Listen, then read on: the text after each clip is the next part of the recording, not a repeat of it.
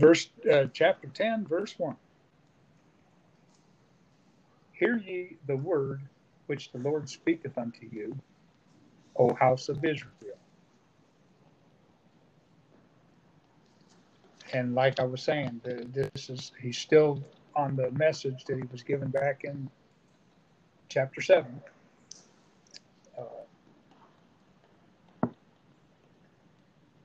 But you know, in chapter seven, it seemed like he uh, had just turned back to right quick. It, it, seemed like the message was focused at uh, stand in the gate of the Lord's house and proclaim there this word to, to those that enter into the gate. So the the the house of Israel, as as he speaks here in Jeremiah, all that's left is Judah and Benjamin. Mm-hmm. You know. Yeah. But I think you know that this message is not only for Judah and Benjamin, but I think it's for all the whole house of Israel. Amen. And that they will. Uh, there's a time that hasn't come yet because they still haven't heard His word uh, to the to to the extent that they've turned to Him. No, they're stiff necked. But but there will come a time when they will hear it. So, and and this message is for us as well, because we're in between the times when when this is going to come to pass. So, when he addresses this word to the house of Israel, I, I believe that is the whole house of Israel.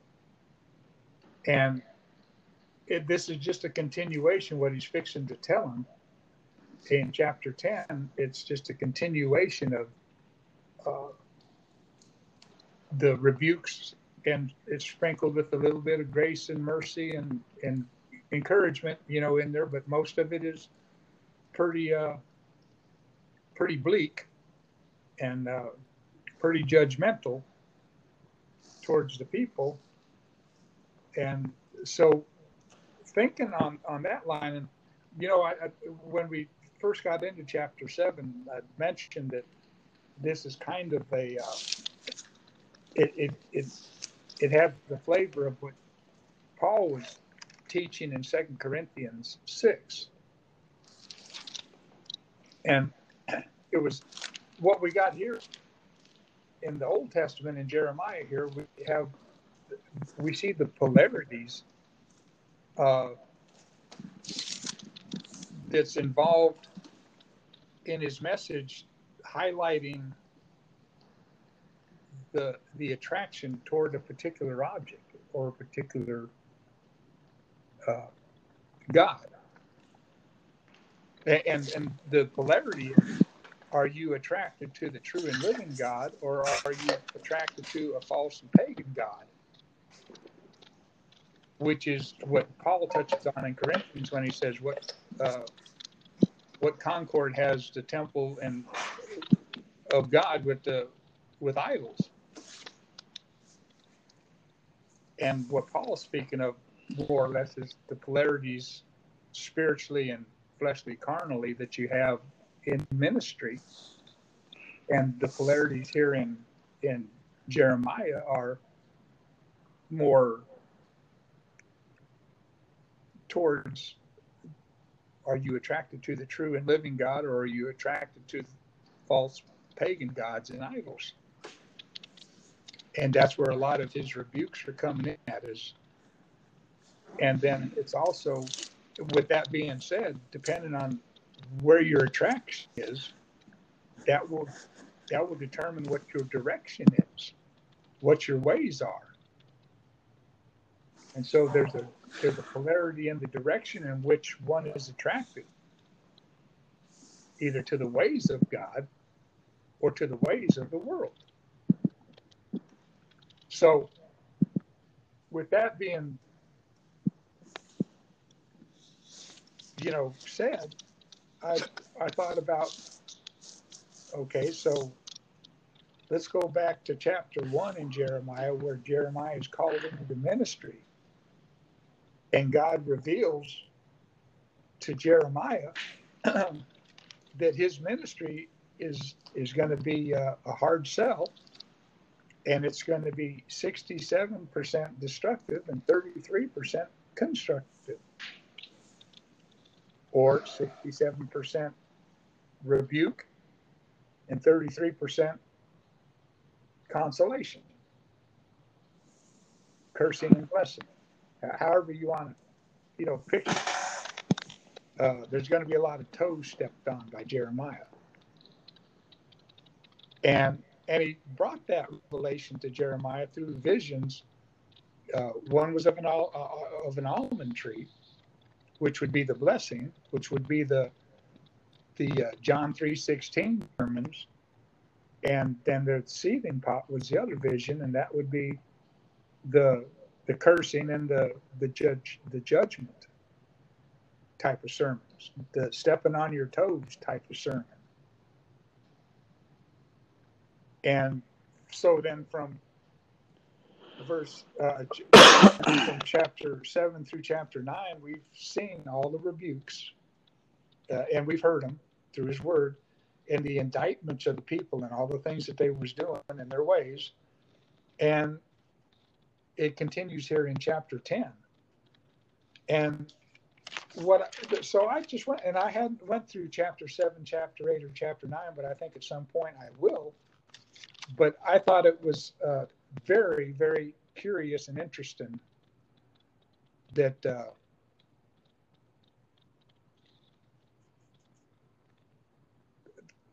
thinking back to the to the 67% and the 33% of what the ministry of Jeremiah is going to be and, and the the uh, nature of his sermons and stuff. I was just I went through chapter 10 and to see where you know the, the nature of the message here that hear ye the word which the lord speaketh unto you house of israel and see where the grace and the hope and the encouragement was sprinkled in alongside the judgment and everything. And notice in verse 6 and 7 we'll just do this real quick but notice in verse 6 and 7 you break away from what's in chapter two, uh, verse two through five. Two through five are like rebukes, and I'm leaving verse one uh, out completely because it's just an it's a it's an uh, introduction to the to the word. So I'm not even counting verse one as verse because it's neither a rebuke or a consolation. It's just hear you the word. So from two to five, you got rebuke, or two to four, five, and then six and seven, you have praising the Lord. You got encouraged that even with all these rebukes going on, I'm here. I'm here. I'm here for you.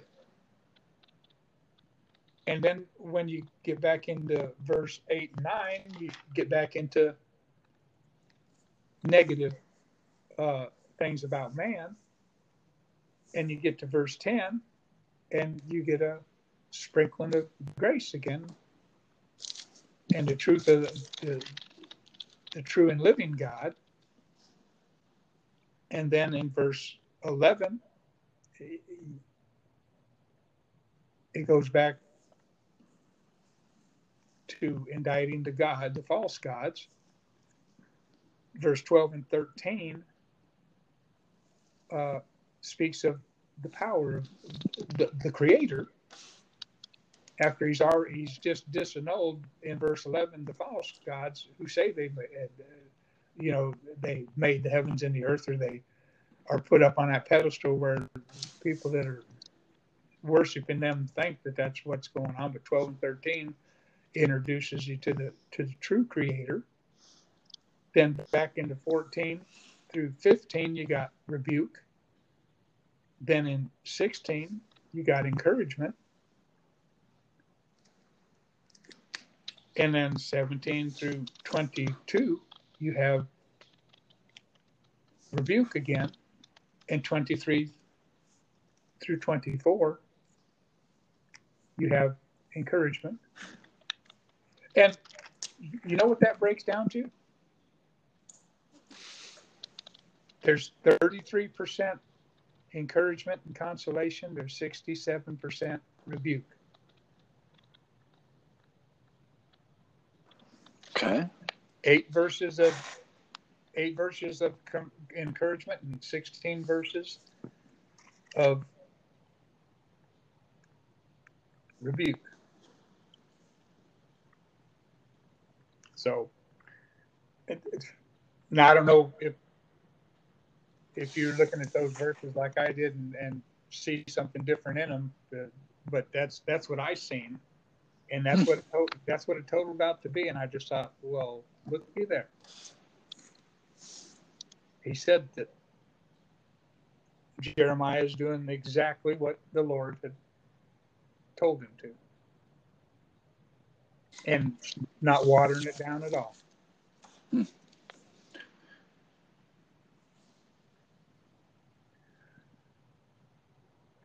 So that's what I had for verse 1.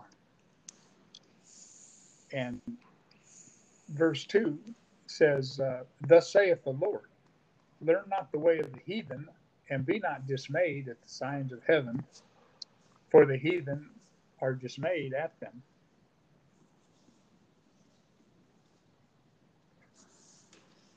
And God, again, takes him, uh, you, you know, he did it in chapter 7, in verse 25 through 28. He took him back to the beginning of the nation to uh, make his point that it's been going on that long, and that's where it was conceived, that's where it began.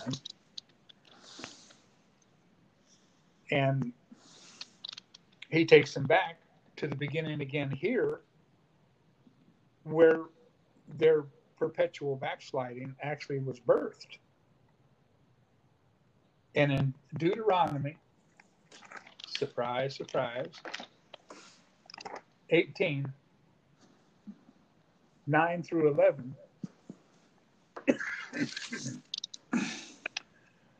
First off, just look at uh, Deuteronomy 18 9. God instructs them. He says, excuse me, don't learn to do after the abominations of those nations. Okay? Yeah. Then in Jeremiah 10 2, where we're at in the study, saith the Lord, learn not the way of the heathen.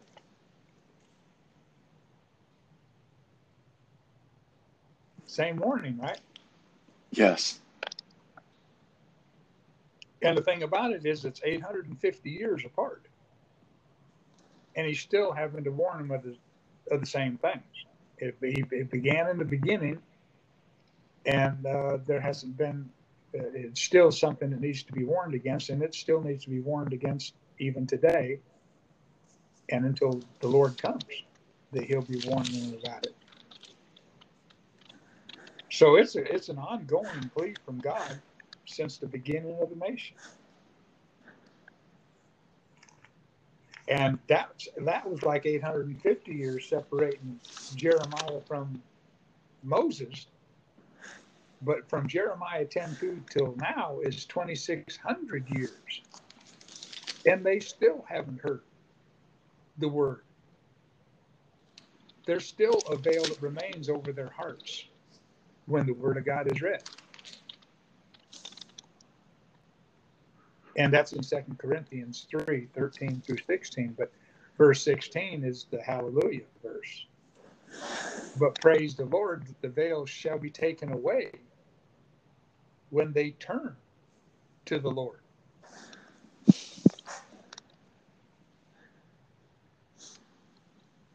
And by definition, that's what backsliding is turning away from the Lord. You agree? Yeah. Yes. So the admonition from Paul in Second Corinthians is, but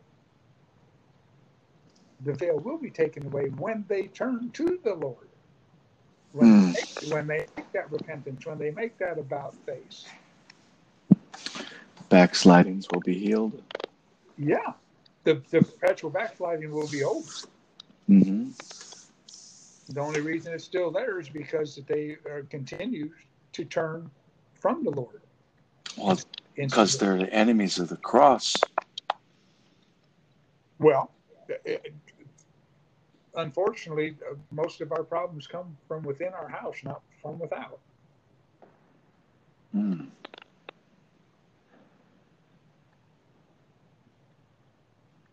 So they've been doing that turning away from the Lord, backsliding in season, out of season, perpetually since the nation. And the Lord said, when he was here incarnate, he said that uh, he that's not with me is against me. And he that gathereth not with me scattereth abroad. So when he says he that gathereth not with he that's not yoked up with the Lord.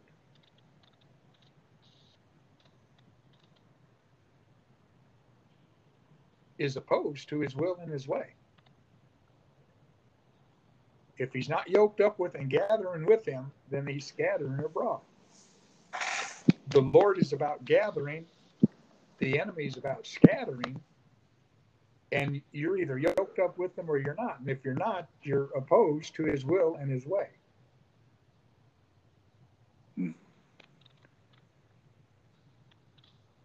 So Jehovah told them back in the beginning the influence that the heathen would have on them if they learned to do after their ways. He speaks of it as making a covenant with them, but it's in Exodus, a couple verses here in Exodus, in Exodus 23, shows you uh, uh, some of the influence, the bad influence that people that uh, that God is going to remove from the promised land so that they can move into it. If you have fellowship with them, if you take up with them, if you begin to follow their ways and uh, things, Exodus 23, verse 32 and, and 33, excuse me. thou, thou shalt make no covenant with them, nor with their gods verse 33. They shall not dwell in thy land, lest they make thee sin against me. So I mean, we're we're we don't need any help sinning. You know, we, we, can do that all, all on our own, way more than we want to.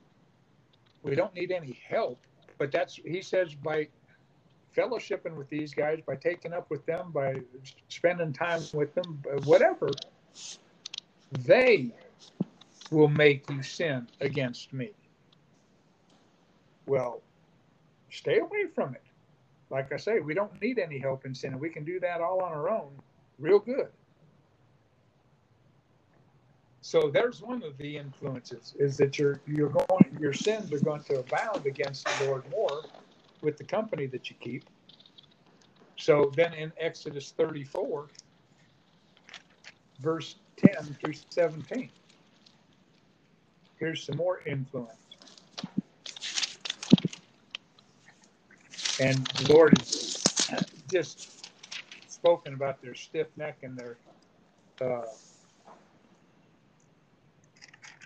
the, the, you know their hard heartedness. And he says in verse 10, now look, he says here, and behold, I make a covenant. Don't be making covenants with the people of the land. Don't be making covenants with your enemies. I'm making a covenant with you. Get into my covenant. And all these people uh, of whom you want to have uh, are making covenants with, they will see and the marvels that I do. And they've never seen anything like it. Then verse 11 says, Observe thou that which I command thee this day. And he's telling them what he's fixing to do. Now, when I seen that word, observe thou that which I command thee, he's he that's that's the great commission in uh, what do you call it uh, the, the Great Commission. Lord's Supper? No, the Great Commission. Can- Preaching the gospel? Yeah, can can you can you recite the Great Commission to me? Uh, go ye into the world and preach the gospel, Okay. baptizing them in the name of the Father, the Son, and the Holy Ghost. Okay. mm-hmm. There's there's more to it. And Uh, then the other one is, uh, as oft as you do this, break this bread, drink of this cup, you do it in remembrance of me. right. That's we're supposed to observe that. Okay. Here's here's the Great Commission.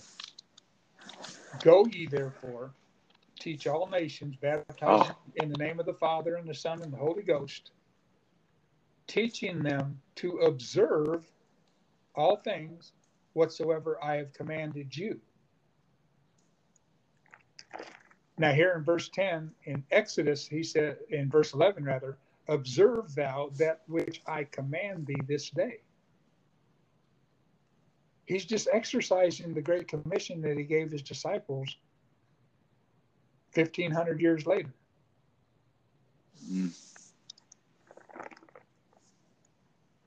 Yeah, because Christ. Because we're teaching them to observe all things whatsoever we've been commanded to do in the Great Commission. We teach that and we, we profess that, we confess that to those that we're witnessing to, that they Mhm. those things. Yeah. So, anyway, I- Ours is different though. We're different in a way. In a lot well, in a lot a lot of different ways. well, yeah, we're not God. No, no, I mean like the nation of Israel, they seen the Lord on Mount Sinai. They seen the cloud, they seen the veil over Moses' face. They were terrified and trembling. God manifested himself in a body of flesh. The disciples witnessed him. Uh, wicked men delivered the Lord Jesus Christ, and by the determinate counsel, they crucified him. You know, But that's where faith comes in. Well, well, hold on. That's and then the disciples were supposed to take what they'd seen and what they told them, Yep. and tell the world because Jesus went to heaven, waiting to return, and then now we walk by faith, not by sight. We haven't seen nor heard, but we believe. Right? Well, we haven't seen, but we have heard. I mean, yeah. I'm sorry. We have heard. We haven't seen. I mean, Yeah, no, I, I agree, Yeah. and that's and that's and that's that's the whole difference between the Old Testament and the New Testament is faith exercised. yeah. That's, that's exactly why they weren't allowed to come into the uh, promised land. Those that were Well, that's not the not the difference between the Old Testament and the New Testament, right? It's the difference between the Old Covenant and the New Covenant, because we know that the Old Testament there's people that believed by faith.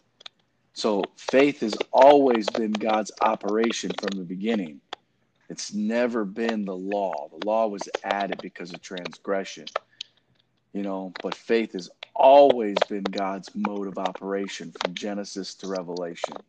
Never has that ever been out of his sight because we have by faith Abraham believed God and we got without faith it's impossible to please God. Well that just didn't start in Hebrews, that started in Genesis. right, You know, faith has always been the tone, but the believing in God the word what he says. the word covenant is interchangeable with testament. Okay. They're, All right. they're synonyms. synonyms. Well, when I say well, when I say New Testament and Old Testament, I think people think of the scripture of that.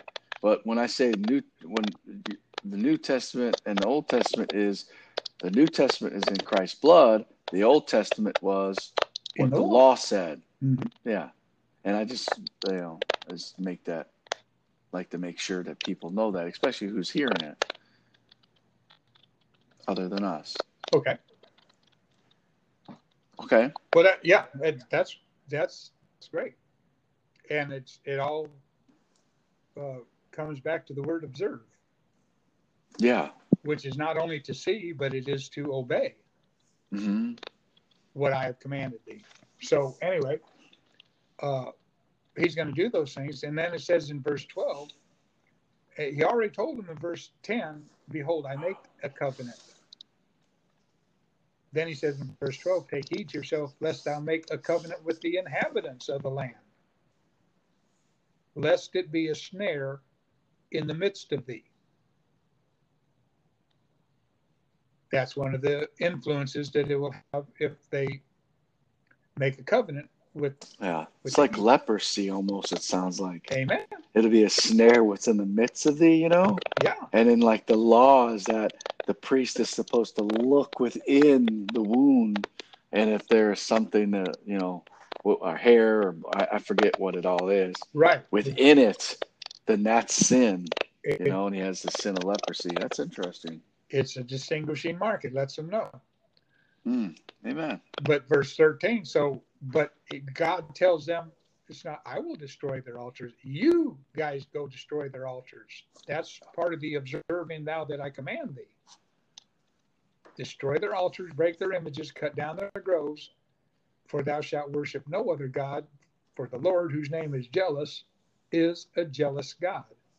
Then he Mhm. brings it up again, lest thou make a covenant with the lest they you get friendly with them, with the inhabitants of the land, and they go a whoring after their gods, and do sacrifice unto their gods, and one call thee, and thou eat of his sacrifice, and thou take of their daughters and their sons, and their daughters go a whoring after their gods, and make thy sons go a whoring after their gods, thou shalt make thee no molten gods. Well, they didn't observe in verse 11 what he told them to do. Therefore, the rest of it came to pass on. And that's where we're at in Jeremiah. It's it's already how it's come to pass. That's that they've been delving in that for many, many moons now. But that was the, Look at the stretched out arm then. yeah, You know, you're like said you said it's 850 years yeah. from was that that point. Look at the mercy of the Lord. Yeah. You know, And now it's been 2,600 years since since Jeremiah 10:2. Mm, And it's still, it, that's still in place. That problem's Yeah. still there. All right, where's my? there it is. So, uh, let me see where I'm at here.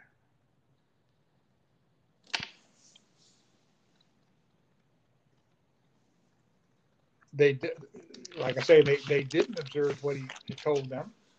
So mhm. those things that were followed up in that dialogue in Exodus uh, come to pass. And one of the when it says back in Jeremiah 10 2, where it says, Learn not the way of the heathen. one of the ways of the heathen was to observe time. And we can go back to Deuteronomy 18, which is going back to the beginning again, and God warning them of what He expected of them and where uh, where not to go, what not to do. Verse nine it says, uh, "And thou shalt not learn to do after the abominations of these nations," just like He warned them in Jeremiah. Don't go after their ways. Verse ten, one of the ways of the heathen says, There shall not be found among any of you that maketh his son or his daughter to pass through the fire, or that uses divination, or is an observer of times. Okay. These are all the ways of those nations that God's going to throw out of the land so that his people can take take the land, inherit it. And they're mm-hmm. observing times, and that would be that would be today's astrologer and meteorologist. Okay. That's what's encompassed with the observer of times. We have them today. yeah, They're called, horoscopes. they're called astrologers and meteorologists. yeah. And Jehovah commanded to stay away from that. Because what it does is the more they're studied, now this is talking about the natural man, the more they're studied, the more the signs of heaven are studied, the more they're feared. And that's where that dismay comes in in Jeremiah 10, where it says, Don't be dismayed at the signs of heaven, for the heathen are dismayed at the signs. Mm-hmm. And the, the climax of that will come. Uh, keep your spot marked in Deuteronomy because I think we're going back to 18 again. Some of those others, it's kind of interesting. But uh, the climax of, of the, the fear of the natural man uh, concerning the signs of heaven, and and it, it'll come to a climax at the Lord's second coming. And in Matthew and Luke, Matthew 24, 29 and 30, it gives you a, a preview of the fear that's resides with the carnal man uh, in the days of the second coming, in the events that take place at that time. Matthew 24, verse 39, uh, 29. Immediately after the tribulation of those days shall the sun be darkened, the moon shall not give her light, the stars shall fall from heaven, and the power of the heavens shall be shaken. That's the signs of heaven that God's telling you, that He's telling His people, don't fear when you see signs in the heaven. Don't be dismayed. Verse 30 Then shall appear the sign of the Son of Man in heaven. And then shall all the tribes of the earth mourn, and they'll see the Son of Man coming in the clouds of heaven with power and great glory. Where that's going to scare the bejesus out of the natural man, that's what God's people are looking for.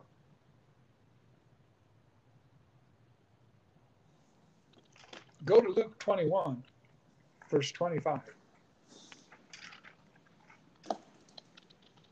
And there shall be signs in the sun and in the moon and in the stars and upon the earth distress of nations and per, with perplexity, the sea and the waves roaring. Here's the dismay. Here's here's the fear. Here's the terrifying aspect of the signs of heaven for the natural man. Men's heart failing them for fear and for looking after those things which are coming on the earth, for the powers of heaven shall be shaken. And then shall they see the Son of Man coming in a cloud with great power and glory. Verse 28. This is why he told his people, don't be dismayed like the like the heathen are. Don't let this get you all broke down because when you see these things, when these things begin to come to pass, then look up and lift up your heads for your redemption draweth nigh. So and uh, there's there's polarities between God's people and, and the world, between spiritual things and carnal things. In one state, you're going to be scared to. It's, it's going to scare the the bejesus out of you. But if you if you have been birthed into God's family, you're looking forward to this. That's what you're looking for. Now, the, what what we just read in in Luke and Matthew, it concerns his second coming. We, as the body of Christ and the bride of Christ, we're told to love and wait for his appearing. But for us, there won't be signs in heaven with that appearing. There'll just be a shout, a trumpet blast, and a calling away. And the bridegroom will take his wife home, delivered from the wrath to come, which is what we just read in Matthew and Luke. We'll already be home.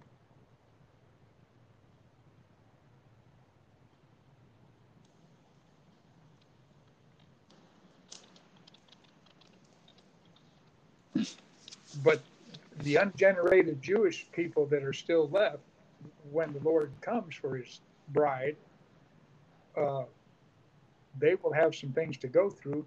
But when they've gone through those things, not to be dismayed when you see these things happening and the sign, the signs of heaven showing up. Lift up your head. Your redemption draweth nigh. Now back to Deuteronomy 18. Another way of the heathen, which I'm, I'm just mentioning these ways because Jeremiah speaks of don't do after the ways of the heathen. And so another way of the heathen is the divination.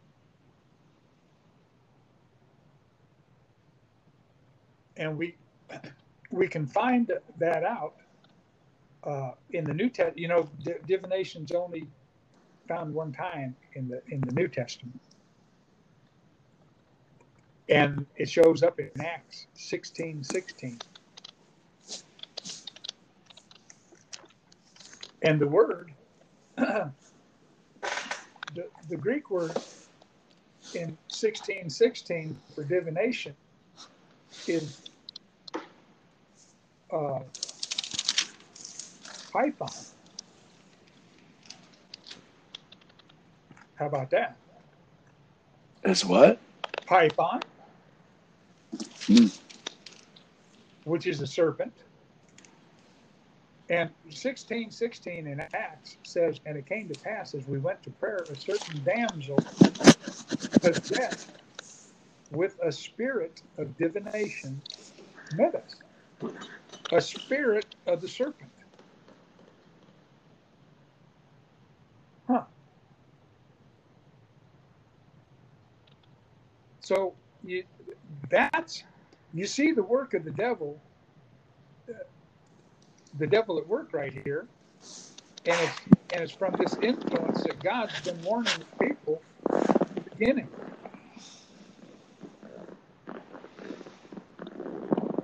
It's the influence that the serpent has on people to draw them to him, to to have them be his laborers in the field, instead of being laborers for God in his field.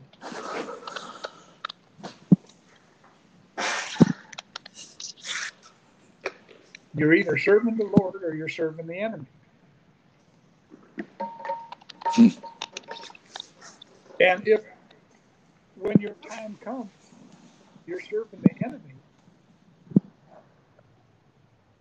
well, hell has been enlarged just for that. If when your time comes you're still serving the enemy, then you can fellowship with them in eternal torment and contempt. Hell was never was never made for man, but man has chose to go there. So hell has been enlarged. It'll accommodate you.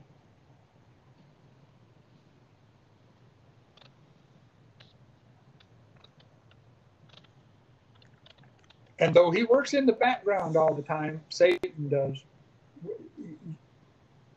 You know, we have to remember that it's it's just people being blinded by him, being used by him for his will.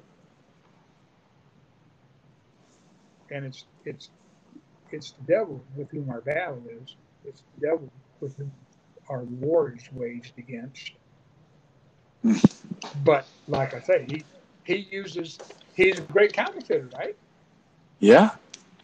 But the Lord has His army and uh, has His will done in by man. They say in counterfeit bills, they say they don't study the counterfeit, they study the real thing. So they can see what the error is in the fake. Right. You know? Yeah, I so that's exactly what the devil does. you, Is he had studied to see what's there, but he's not righteous to perform that thing because he has no life in him. right. It's death. You know? And so he- presents it to be truth, but it really is a lie. But he makes it palatable. He he makes it seem like it is the truth for those that are in a condition to be deceived. Yes. And that's why we have to continue to take heed and be on our guard at all times to not be deceived. Yes. Well, that's why our our our weapons of our warfare are not carnal. Okay. Right? It's not signs and wonders and seeing angels and those things. That is not what the Lord is operating with the saints or the Christians of these days. The Lord is operating with us believing His words. This is what I said to who I said it to. Believe it. Period. Because that's exactly what the Lord said to the nation of Israel. Hearken unto me. Hearken unto my words. Period. That's it. That's all I want you to do. But you don't. You got to keep going after this. You got to keep going after that. Got to keep on. The devil, on, man. the You're just devil a just, dog after its own vomit. yep, Go the, dev, the devil just keeps perverting his words, but he makes it palatable so that you can be convinced that this is, you know, Paul was convinced he was doing God's work, right? Yes. Before he got saved, he was hailing people into prison and bringing them to judgment and stuff, working uh, just in opposition of, of God's will. But he thought he was doing God's work. And that's what uh, the devil is very good at doing that. He makes it, uh, it's perverted, but he makes you. I think that's how we've gotten into the place where, you know, we really live in, in sin and expect God to put up with it and, and think that we don't recognize our sins or we don't acknowledge our sins because for, for whatever reason, and a lot of it's because we haven't been judged on it yet. Well, We think we've gotten away with it. So if we've gotten away with it, it must be okay. yeah. But it ain't. But it ain't. And the devil will just, he works on that. That's one of his devices.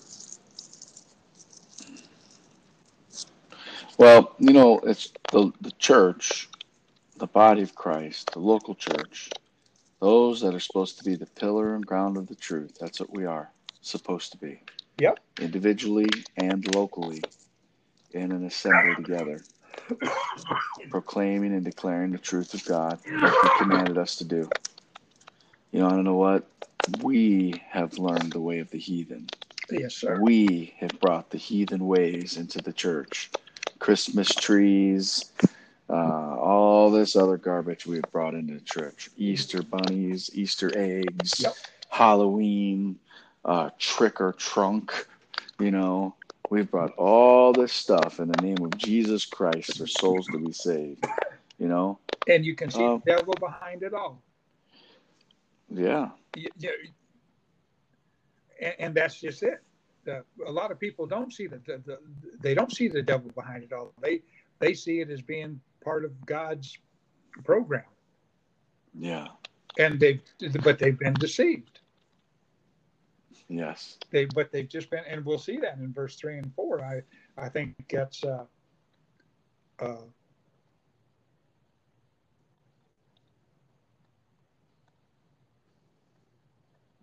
well.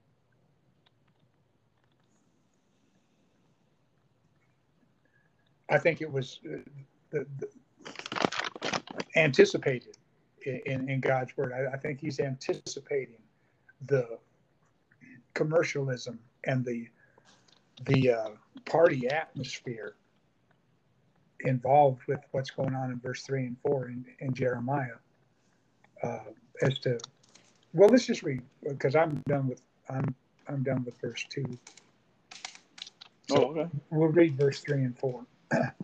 For the customs of the people are vain. For one cutteth a tree out of the forest, the work of the hands of the workmen with the axe. They deck it with silver and with gold. They fasten it with nails and with hammers, that it move not.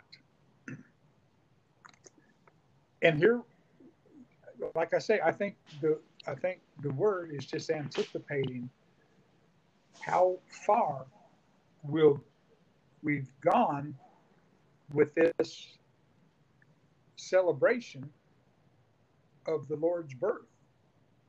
Mm. And uh, and it, it's all it's all convoluted.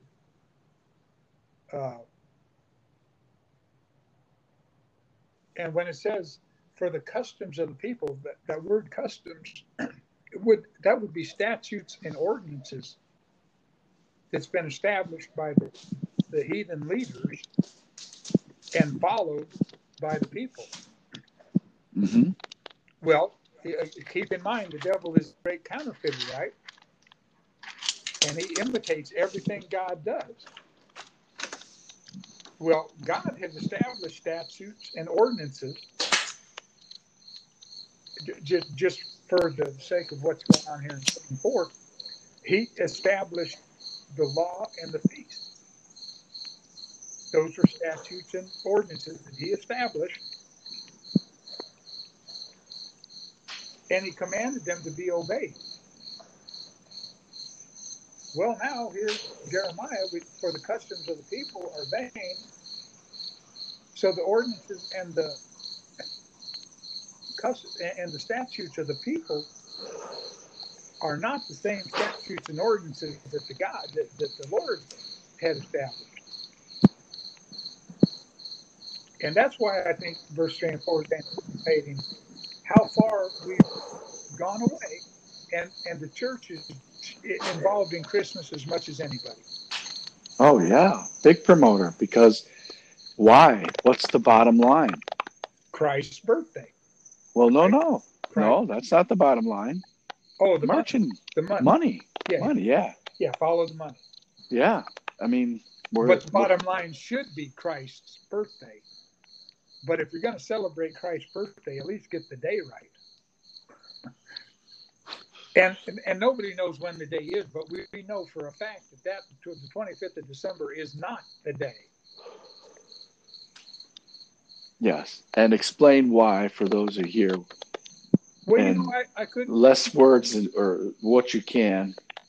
I, all I know is that it's a that, that it's a it's a pagan celebration. It's a pagan day, and it has to do doesn't it, it has to do with the equinox, the vernal or the the autumn equinox. Winter solstice. Winter solstice. Yeah, one of those Yep. things.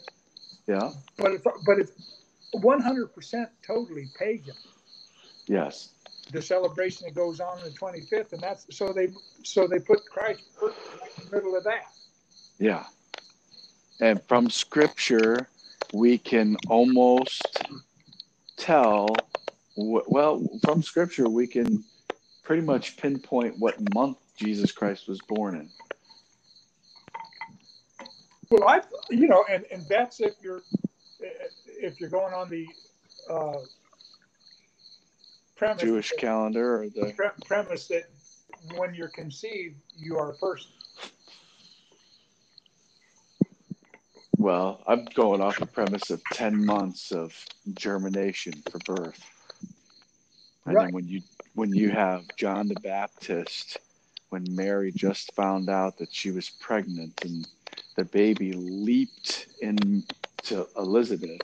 Right. So you know he was a living thing. Yes. Yeah. And that was six months. So you start from there with Zechariah when he was in the course of Abijah. But that's And you that's look- when excuse me, Mhm. that's when John the Baptist was six months old, not when Mary was six months pregnant. When Elizabeth was six months pregnant. Yes. When John the Baptist was six months in the womb. Yes. Yep. When Elizabeth was six months pregnant. Yes. But he Um, responded to something that was just brand new in the womb, and yet he responded to it. Well, what I was what I meant is if you look at that six months and you go back to the course of Abijah that Zechariah was in, Right. and he fulfilled that office, and then he came unto Elizabeth. All right, Yes. that office is what um, month long or three months long? Was it month long? I think it was 30 days, yes. Thirty days.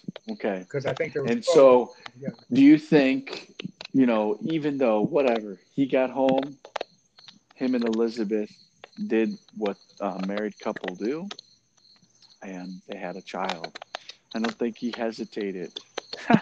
No. you know, I think the Lord had blessed and honored that like he said he was going to. So you have to go back there from the law that that was given, and it gives you the month that they are supposed to carry out that course. And then you look at the course of Abijah and then Zachariah's course in that month, and then you count down from six months, and in that time you count from 10 months when Jesus Christ was born, and you're roughly in September September in, in, in our, on our calendar. Yep. on our calendar. Yes. Yep. I agree. which would be, I think, April in the Jewish calendar, springtime. Or yeah, so, no, when would it be? Uh, what would it be in, a, on that on that calendar if they went by that other calendar? As some people claim to go by. I don't know. Well, I think there's six months difference. It's a six month difference. Something like that. Let's see. Uh, I, I got, Okay, I've got a book here on the feast. It's got a, it's got the calendar side by side here. so what that would be September nine.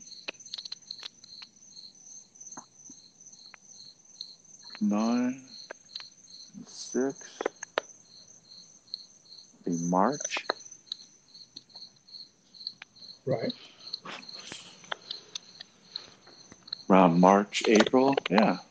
So Well, it's around the the- the- resurrection. It's interesting. The conception would take place around late December or early January. Yes, Is when the conception would happen, and then the birth would come in November, in September, in, in our time. yeah, All right. Yeah. So that's what you'd get. That's how we'd figure out from the Bible, roughly when Christ is born. Now, we're we were heathen before we came to know the Lord Jesus Christ because we were Gentiles. We weren't Jews. The Lord was speaking to the Jewish people. Learn not the way of the heathen. Because Right. you're going to be going down into Babylon. Don't learn their ways, man. Now, as the Lord is bringing heathen into his body, saving them that put their faith in him, uh, then he no longer calls them, uh, you know, we're recognized as sons, heirs, joint heirs with Christ. Right. Now, we're not supposed to still be participants of those things. We're not supposed to be active in those things that the heathen used to do, what we used to be participative participants of. You know, like in First Corinthians, it says, and some were, some of you, you know, fornicators, Right. effeminate, adulterers. Um, he said, You were some of those, but you're not now. We're to turn from those things. You know, the thing that had condemned, the thing that had brought sin in our life to bring us to our to bring us to Christ and repentance are the things that we don't need to be doing anymore. Right. And that's why I think this word is for us as well. Uh, when it says the word which the Lord speaketh unto you, uh, I, I, I think it's for us as well. And and I think Paul touches on it in Second Corinthians six when he says, "What concord hath Christ with Belial? What part hath he that believeth with an infidel?" Which is, you know, when when you start participating in Christmas and you start going the ways of, of the lost, of the, the ways Yeah. of the world in, in this dispensation, you're doing the same thing he's warning his people in Jeremiah to guard against. He says, Well, what agreement hath the temple of God with idols? Well, it doesn't have any agreement with it. It's completely, you know, uh, in direct opposition of all that stuff. And yet we are the temple of the living God. So when he's warning them not go the way of the heathen, he's he's telling he, he's warning us to. He has been warning us to not let this thing get so far out of hand like it has. Yeah. This it, the, the way Christmas is going and the, and stuff is not something that God is. It's not acceptable to Him. I don't believe. No. And then you want to know what another thing is you have to look at it from this point of view too. That if you are exalting something greater than Christ as a Christmas tree, as a present given from one to another, as Santa Claus is portrayed as, Right. you know, Right. um, that is taken away from the glory of God. It's, Right back there in Exodus 34, uh, right be- uh, below where we are reading, it says, My name is jealous Right. because I am the jealous God. These things he wants no part, part he don't want those to take place before him. He wants to be put first. And God, God Himself never mentioned to His disciples to celebrate His birth. He never mentioned that one time to them. Hey, by the way, it's my birthday. Yeah. But He did tell them to remember His death on the cross Yeah. through the Well- of the Lord's Supper.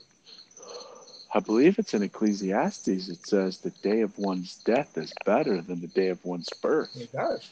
Seven one. Ah, and I just, you know, Christ's death represents so much more Yes. because his death represents a sinless man becoming sin for sinners. And our death can be the same way. My death is going to be so much better than this life. Hmm. Yeah. I'll be with the Lord. Well, you have grace to go through it, Right. and then you'll be Oh yeah, with the Lord. the Lord. Absolutely, it's because of. Yeah. The, but I mean, my Amen. death is going to be so much su- supreme to the life that I've lived here. Yeah. There won't be any comparison. Yeah. Uh, but that's not the way of the world. The, the way of the world is to have go goo goo over a, a child being born, and to, to mourn and uh, worry yourself to death over the over, over someone's death. When God says it should be just the opposite way, you ought to be praying and mourning for those that are being born into this wicked world, and rejoice Yeah. over the It ones. is better that I had not been born. Huh? It had been better that I have not been born. Yeah. Whew. if you can go through this life and not receive the Lord, it sure would be better.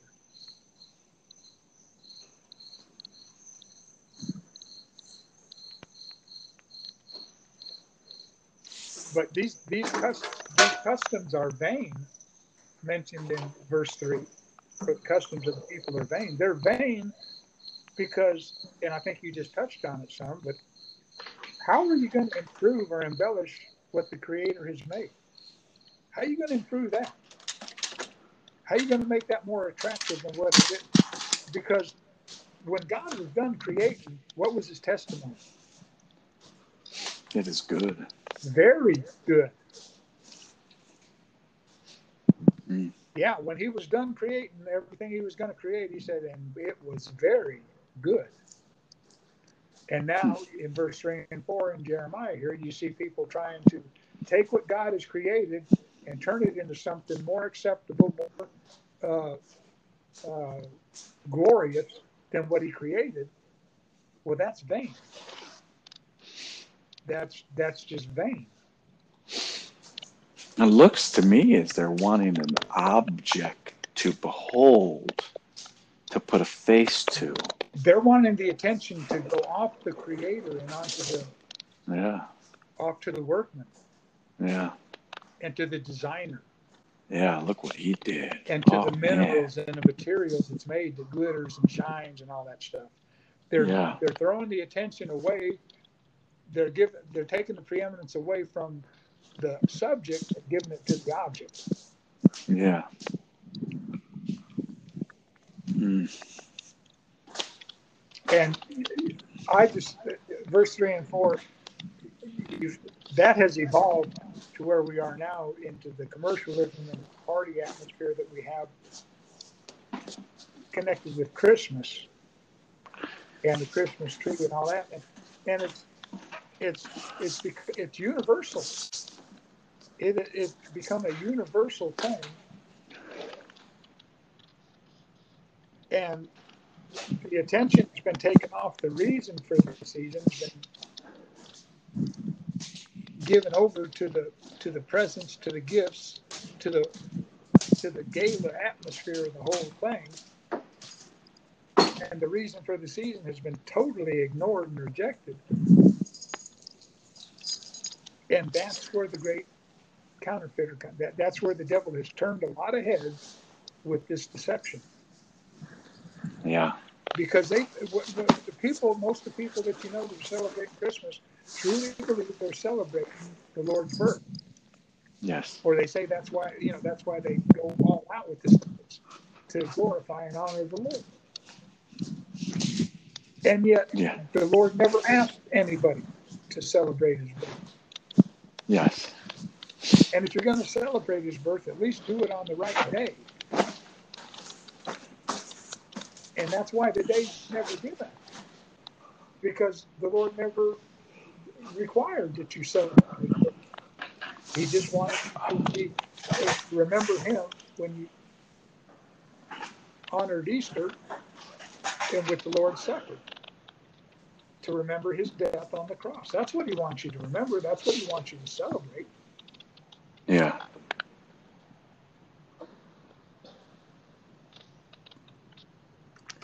That's it. That's it for me. You can stick a fork in me. Okay. Well, I'll have to stop this recording and start a new one if I wanted to start what I had. Sure. Um, I took up all the time. Well, we did I- talk for 30 minutes Yeah, I guess we before we started, brother. So that does take a big chunk out of it. But Okay. it's well liked. Okay. I'll be, All right. I'll be anxious to hear what you got. Yes, sir. Bye bye. Yep. Bye.